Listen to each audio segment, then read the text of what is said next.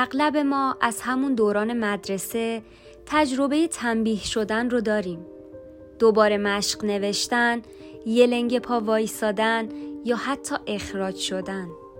تنبیهی که شاید از نظر خودمون مستحقش نبودیم و پیش خودمون تکرار کردیم که دیگه نمی‌ذاریم اشتباهاتمون رو کسی بفهمه که بخوایم بابتش تنبیه یا سرزنش بشیم دقیقا مثل موقع هایی که کسیفی روی فرش رو با جارو به زیرش حل می‌دادیم.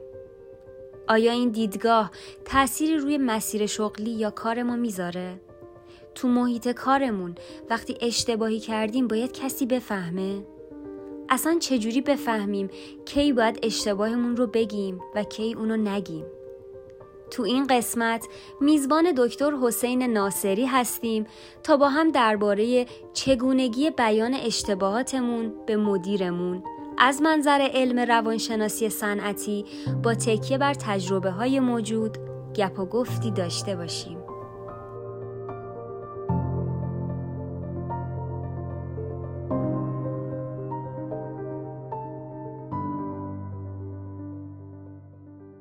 سلام این قسمت 22 فارماکسته. کاری از تیم استواب با اجرای دکتر محمد رضا زرگرزاده مدیرعامل شرکت طب مفید نیکان و دکتر محمد مهدی شریفی مدیرعامل استواب. مهمان ما در این قسمت دکتر حسین ناصریه. حسین ناصری کارشناسی روانشناسی کارشناسی ارشد روانشناسی صنعتی دکترای مدیریت کسب و کار و دکترای روانشناسی صنعتی داره. همکنون مدیر دپارتمان روانشناسی صنعتی سازمانی هلدینگ روانشناسی مانا هستند. حسین حدود ده ساله که در زمینه مشاوره و همچنین تدریس مطالب روانشناسی صنعتی مشغوله و سابقه همکاری با هلدینگ ها و شرکت های مختلفی رو تو کارنامش داره. که به دلایل مسائل قراردادی امکان ذکر نام بعضی از این شرکت ها و هلدینگ ها میسر نیست که از قضا چند تاشون جزو بزرگترین و بهترین شرکت های دارویی کشورن.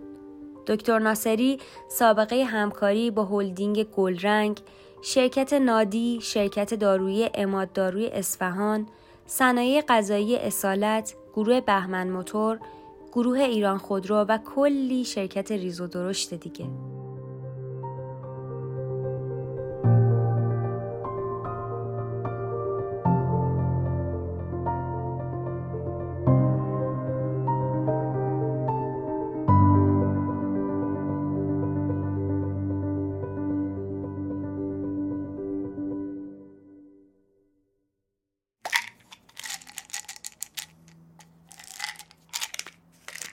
جان دکتر یه بحثی همیشه وجود داره توی خطاها و اشتباهاتی که توی سازمان ها رخ میده. گاهی بعضی از کارمندا اینا رو عین آشغالایی که یه خانم به آقا بگه اینجا رو جارو کن جارو می‌کنه آشغالا رو میده زیر فرش. میگن آقا آشغالا رو بدیم زیر فرش. کسی نفهمه فعلا. به کسی هم نگید به اون تیم دورورشونم بعضی ها میگن نه ما باید همه چیز رو بگیم. بعضی ها میگه که اگه این کارو نکنید من اگه اینو به من ندید من میرم میگم. اصلا اپروچ ما توی بروز اشتباهات و نارسایی هایی که توی مجموعهمون اتفاق میافته چیه؟ آیا باید همه رو گزارش کنیم؟ آیا اصلاح کنیم؟ نتیجه اصلاح رو ببریم بگیم؟ چه اتفاقی باید بیفته و عملا چه اتفاقاتی میافته؟ ما فرض رو برای می‌ذاریم که سوالی که شما فرمودین برای یک مدیر میانی نزدیک به مدیریت ارشد. یعنی در بله. سلسله مراتب چهار سازمانی مثلا سومین رده مدیریتی رو داره. با دیفالت اینکه سومین رده مدیریتی رو داره من عرض می‌کنم خدمتتون. بهتر است که مسائل رو با توجه به شرایط با توجه به نوع اون مسئله و مشکلی که پیش اومده دارم میگم خدمتتون.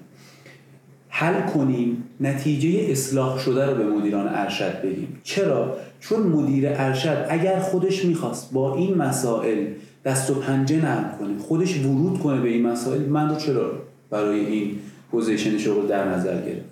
من اومدم اینجا که یک سری مسائل رو مدیریت کنم. و مدیریت گاهاً به معنای دستور دادنه و گاهاً به معنای وارد شدن به اون مسئله است به اون چالشه.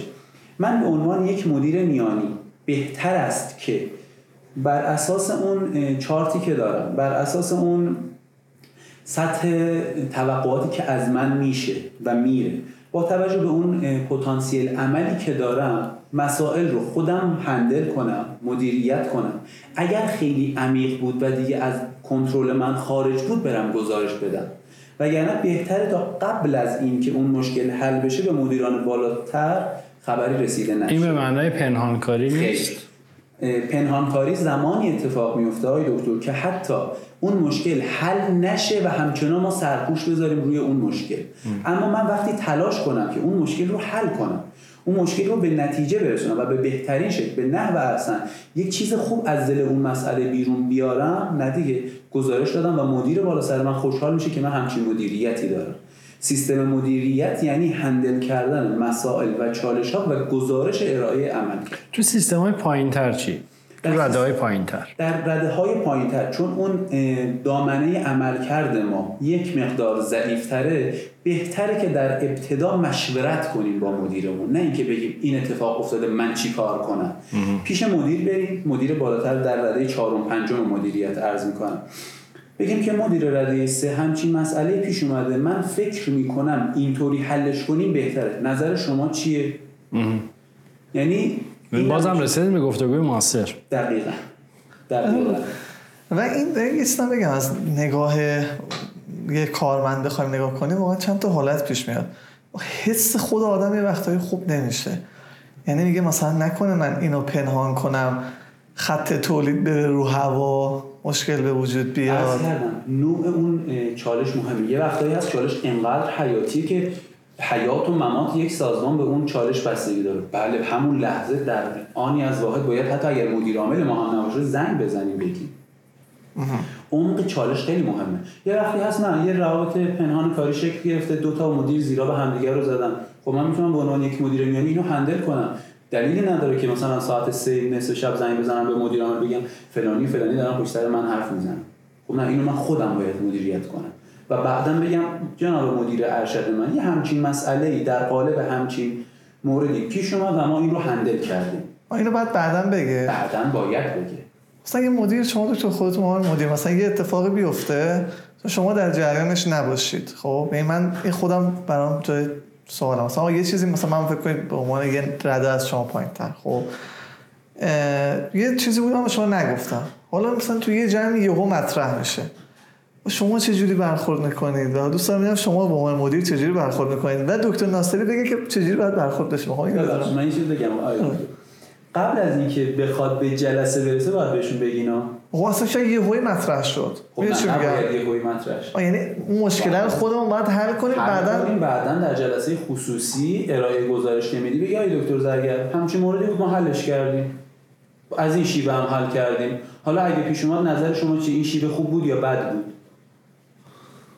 من شخصا خودم واقعا دوست دارم که مشکل رو به من بگن. و بعد اون اپروچی که برای حل اون مشکل داشتن رو هم بعدا بهم بگن راه حلشون هم بگن حل شدهش هم بهم بگن. یعنی دوست دارم اتفاقا از بعد چون هرگز دوست ندارم سورپرایز شم. یعنی یا از مدیر بالادست خودم بشنوم که یکم چون اتفاقی افتاده به من اطلاع ندارم یا اینکه از یه جای دیگه ای بشنوم. به قول آقای دکتر یه مدیری می‌خواد زیرا به یکی دیگه رو بزنه بیاد بگه می‌دونی فلان جا اینجوری شده. می‌خوام اگر آمد گفت می‌دونی فلان جا اینجوری شده بگم آره می‌دونم بچه ها دارن کارشون انجام میدن. و معمولا حتی اگه نمی‌دونم این کارو می‌کنم. یعنی میگم می‌دونم آره می‌دونم آره در جریانم. آیا شما جلوی زیراب زدن رو می‌گیری بله بله. آره اینم یه چیز جالبی. جلوی زیراب زدن رو گرفت. البته بعدش بلا فاصله میام چرا به من نگفتید؟ دقیقا یک حالا پلن بی که آیه دکتر دارن اجرا می‌کنن دقیقا پلن سلامتی که برای پلن بی دارید بسته به نگرش نوع مدیر.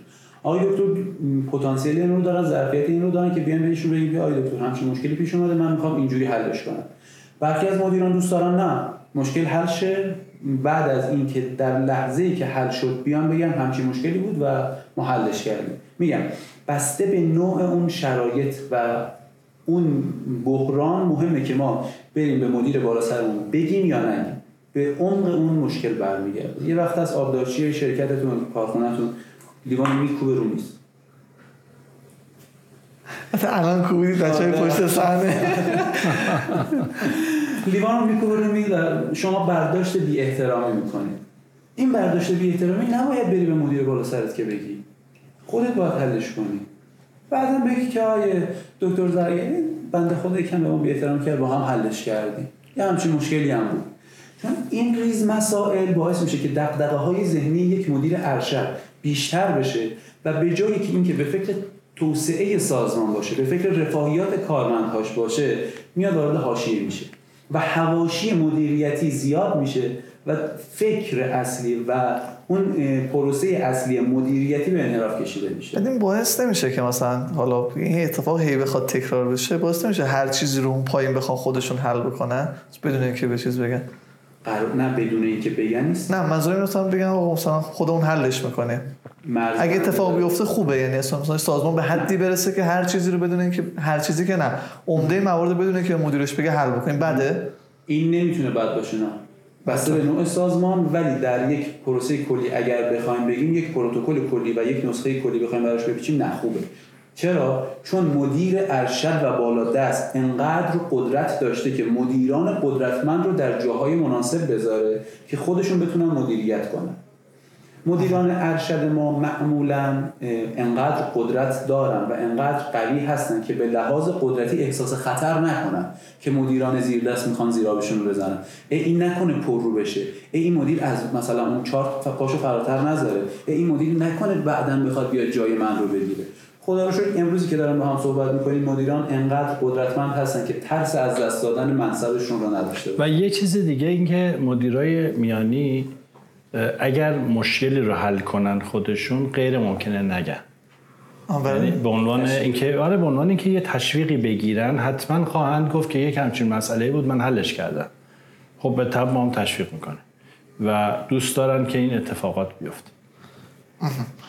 در این مورد این بحث سوالی هست. شما دو سوالی دارید من آقای دکتر اگر اشتباهی از مدیر بالا دستیم دیدم و باهاش هم صحبت کردم و نفهمید. حالا شاید تو سشنهای قبلی بهش اشاره کردیم ولی الان چون بحث اشتباهه و دیدیم ایشون داره یه جوری اینو لاپوشانی می‌کنه ما موظفیم به سازمان بگیم یا نه؟ در این شرایط بله.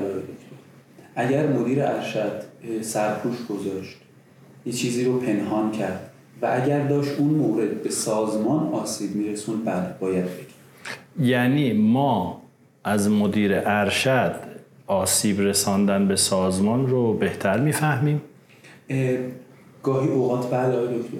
مدیران بعضی وقتها رأس نشستن از بطن اون ماجرا خبردار نیستن. لایه بالایی سبد سیب رو می‌بینن. اون دل سبد سیبه اون لکه در اون کوچولوها رو هنوز ندیده. ولی ما به عنوان یک دید ممیزی همیشه ممیز بودن بد نیست. ممیز بودن در اکثر مواقع خوبه. خب این به شرطی که مدیر ارشده ممیز رو بخواد. بعضی وقتا یه مدیر ارشد میاد یه ممیز می‌ذاره کنار دستش میگه لطفا تو هم کمک من ببین از زاویه دیگه. ولی اینکه من فکر بکنم که مدیر بالادستی من نمی‌فهمه یا داره خلاف مصالح سازمان رفتار می‌کنه و بعد حتما باید برم به مافوق اون بگم من از بعضی از دوستان دانشمندم شنیدم که این نگاه اشتباهه. برای اینکه بالاخره صاحب مال مالش رو دست یکی سپرده که مطمئن بوده و اون کار رو دست یک مدیر دیگری گذاشته که فکر می‌کرده که این کار رو بلده و اون مدیر ارشد مدیرای دیگه بعدی رو. بنابراین نمی‌تونی تو از مدیر بالا دستت مصالح سازمان رو بهتر تشخیص بدی. چون به اندازه اون اطلاعات نداری. ممکنه از منظر زاویه تو یه چیزی داره به خلاف میره ولی اون اطلاعات بیشتری رو داره و دقیقا می‌دونه که داره درست میره. یه مقداری مسئله سخته یعنی زشت و زیباست. نظر شما چیه؟ من یک مثال بزنم. پراید با کیفیت یا بی کیفیت پراید بی کیفیت نیست کم کیفیت. کم کیفیت. از مدیر عامل سایپا بپرسیم پراید با کیفیت یا بی کیفیت چی میگه؟ میگه با کیفیت. پس من یک چیزی رو دارم لمس می‌کنم و این به این معنا نیست که اون مدیر اشراف کامل داره. من خیلی وقتا از بطن ماجرا اومدم. از دل ماجرا اومدم. دارم لمس می‌کنم که اون تصمیمی که اون گرفته چقدر آسیب زاست. ما دقیقا در یک سازمانی الان مشغول به کار ولی ما که بیرون از سایپاییم داریم اینو میگیم ما بله. تو سایپا نمی‌تونه یه نفری که داره تو می‌تونه. خط کار می‌کنه بگه آقا بی کیفیته. کارگر می‌تونه. کارگر داره استفاده می‌کنه از پراید درسته؟ اگه خود رئیس سایپا هم از یه پراید استفاده کنه چی؟ اونم می‌تونه اینو بگه. می‌تونه بگی اگه از اون پراید استفاده کنه بله. من این مثال می‌خوام براتون بزنم که خیلی ملموس‌تر شه برای شنونده هامونم. ما در یک سازمان الان هستیم که مدیر تولید رو اخراج کردن داره بدون مدیر تولید پیش میره. و مدیر حالا یکی دیگه از مدیرها مدیر کیفی سرپرستی تولید رو هم به عهده گرفته. دو ماه از این ماجرا گذشت تا مدیر تولید جدید بیاد سر کار.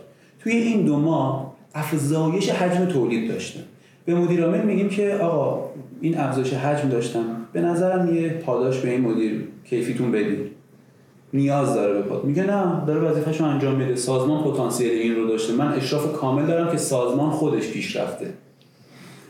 پای درد دل مدیر تولید مدیر کیفی که میشینی میگه اگه به من پاداش نده من میرم. آیا مدیر اشراف داره برای این موضوع؟ داره یک نیرو رو از دست میده. اما منی که به عنوان مشاور در اون صنعت دارم فعالیت می‌کنم به این موضوع اشراف دارم. چرا؟ چون از دل اون ماجرا اومدم. می‌بینم که چه ادراک بیعدالتی شکل می‌گیره. اگه اون مدیر به ایشون پاداش نده. اما خود مدیر میگه نه سازمان من پتانسیل داشته. بر اساس این مستندات بر اساس این پروسه ها سازمان خودش پیشروی کرده. ایشون فقط سرپرستی کرده و نگاه کرده. پس گاهی اون دید ممیزی حاصل دل حاصل بطن ماجراست. اگه حاصل بطن ماجرا باشه آره باید بگیم. چرا نگیم؟ چون کل اون سیستم دچار تزلزل میشه. اما یه وقت هست نه. توهمات منه. من وظیفه دارم در شرایط بحرانی که کل حیات و ممات یک سازمان در خطره بیام بیان کنم که آقای مدیران ارشدتر همچین چیزی رو من حس کردم. خودتون بررسی کنید. نه اینکه بگم این هست برین اجراش کنید من در قالب یک پیشنهاد در قالب یک نگاه ممیزی از یک زاویه دیگه بیانش می‌کنم که آقا همچین چیزی هست. این بنده خدا شاید نتونسته اشراف داشته باشه به این موضوع. ولی این رو یه جاهای مضمون می‌دونن آقای دکتر که مثلا به قول شما سلسله مراتب رعایت نشده بیای بالا و حرفش رو بشنوی. بله. باید بشه. خیلی جاها مضمون می‌دونن اینو و میگن این درست نیست. آیا دکتر بله درست نیست. من هم میگم درست نیستم ولی یه وقتایی هست در شرایط فورس ماژور حیات و ممات سازمان هست. جلسه قبل فکر کنم به آقای دکتر شریفی گفتم حتی اگر من جای اون مدیر باشم که شما سلسله مراتب رو رعایت نکنی اخراجت می‌کنم. چرا هیچ چیزی مهمتر از سلسله مراتب نیست در سازمان. اما یه وقتایی هست سازمانی باید باشه که سلسله مراتبش حفظ بشه یا نه.